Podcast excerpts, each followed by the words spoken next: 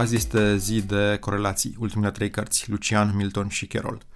Lucian. Lucian discută despre specific național, despre cum românii sunt diferiți de celelalte națiuni.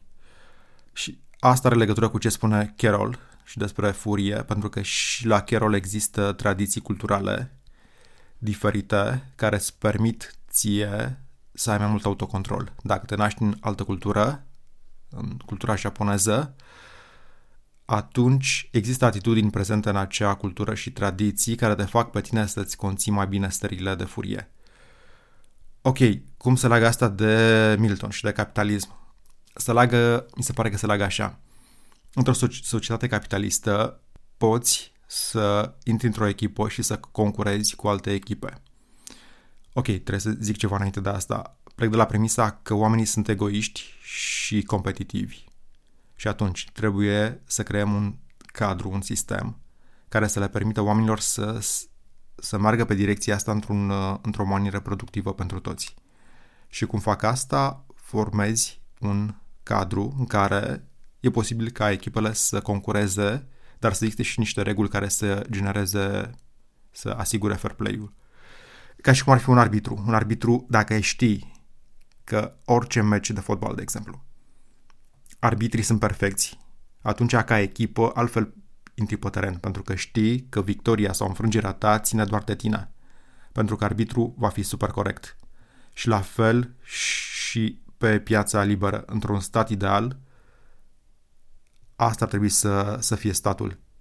Arbitru, să se asigure că, chiar dacă echipa mea este mică, dacă ofer servicii bune sau un produs bun, atunci pot, pot concura cu cineva care este de o mie de ori mai puternic decât mine.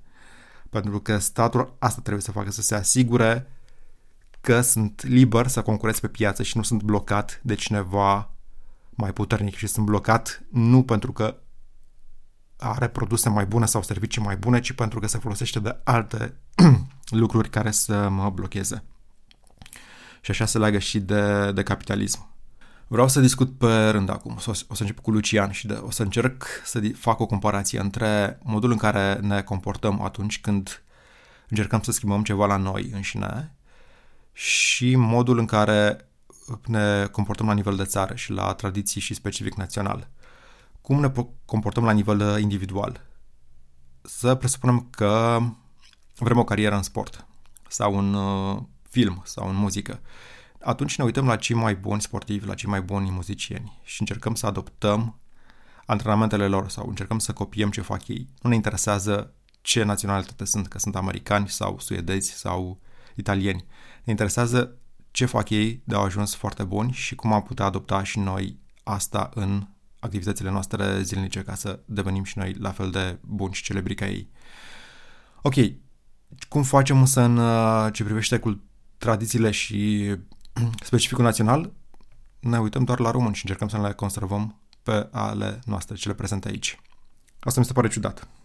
Altă chestie. Să zicem că ai o problemă și vrei o strategie să o rezolvi și atunci cauți asta într-o carte de dezvoltare personală.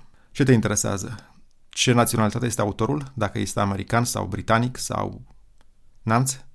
Sau te interesează ce strategie propune și cât de bine o poți adopta și aplica pentru problema ta? E bine, brusc, când vorbim însă de, de specific național și de tradițiile noastre, trebuie să le păstrăm pe cele românești și să le conservăm pe asta. E bine, asta mi se pare o, tâmp- o tâmpenie. Populismul ăsta este contraproductiv și toți cei care promovează atitudinea asta mi se par dezgustători. În ultimele decenii, milioane de români au fost la muncă în Italia, Spania, Germania, Anglia.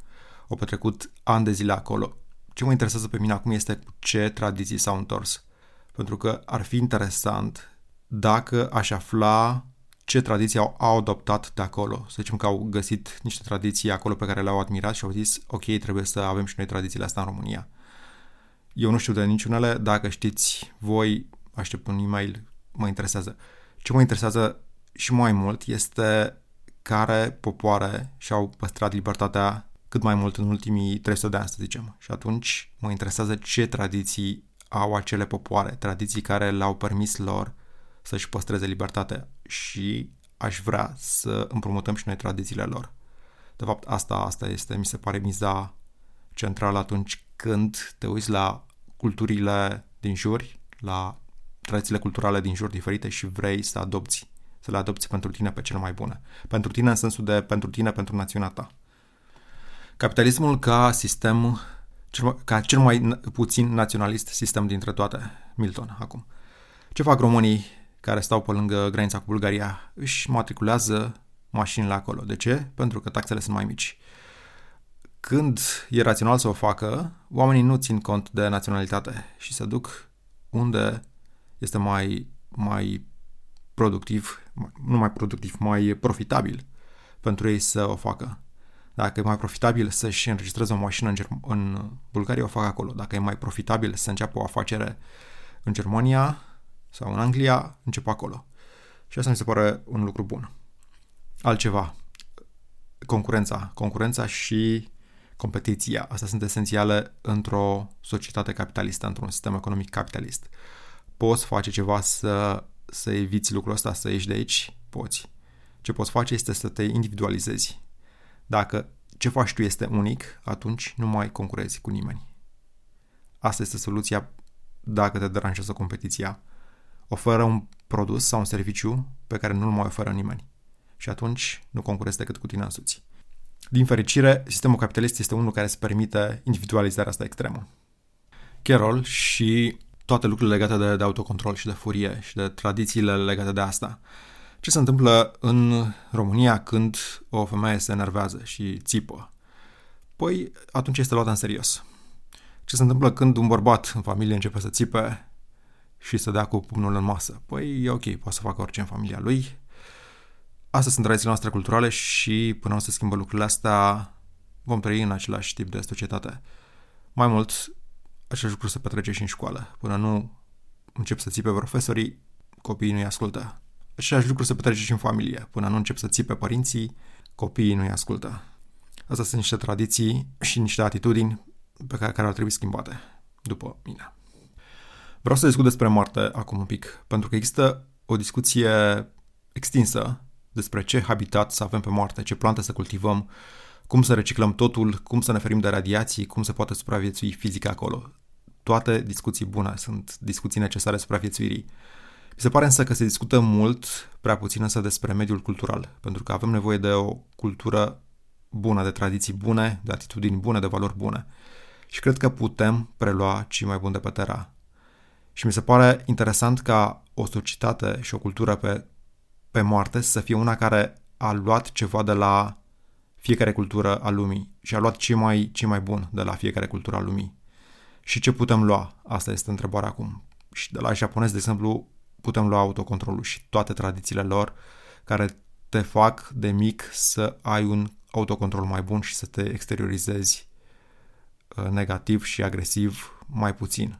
De la italien putem lua tot ce ține de design și de perfecțiune exterioară de la greci, grecii antici. Faptul că orice poate fi criticat, că nu există nimic sfânt, totul, toate sunt idei, totul trebuie argumentat și justificat. De la romani, la fel, cultura antică, faptul că au proceduri pentru tot și disciplina lor. De la francezi putem lua gustul pentru o expresie literară perfectă, de la nemți gustul pentru ordine, de la americani libertatea politică, libertatea cuvântului, credința lor că putem fi mai buni, dorința lor de a fi mai buni. De la englezi, liberalismul clasic și claritatea în limbaj. De la spartani, de la spartani, toți ar trebui să învețe să lupte. Asta mi se pare esențial pentru o societate nouă. De la atenieni, toți învață să se exprime bine în public. De la finlandezi, armata este una civilă aproape, toți știu să folosească arme, dețină arme, sunt antrenați în lupta de gherilă, există lideri locali pe care și aleg singuri, de la români, de la români, nu știu ce putem lua.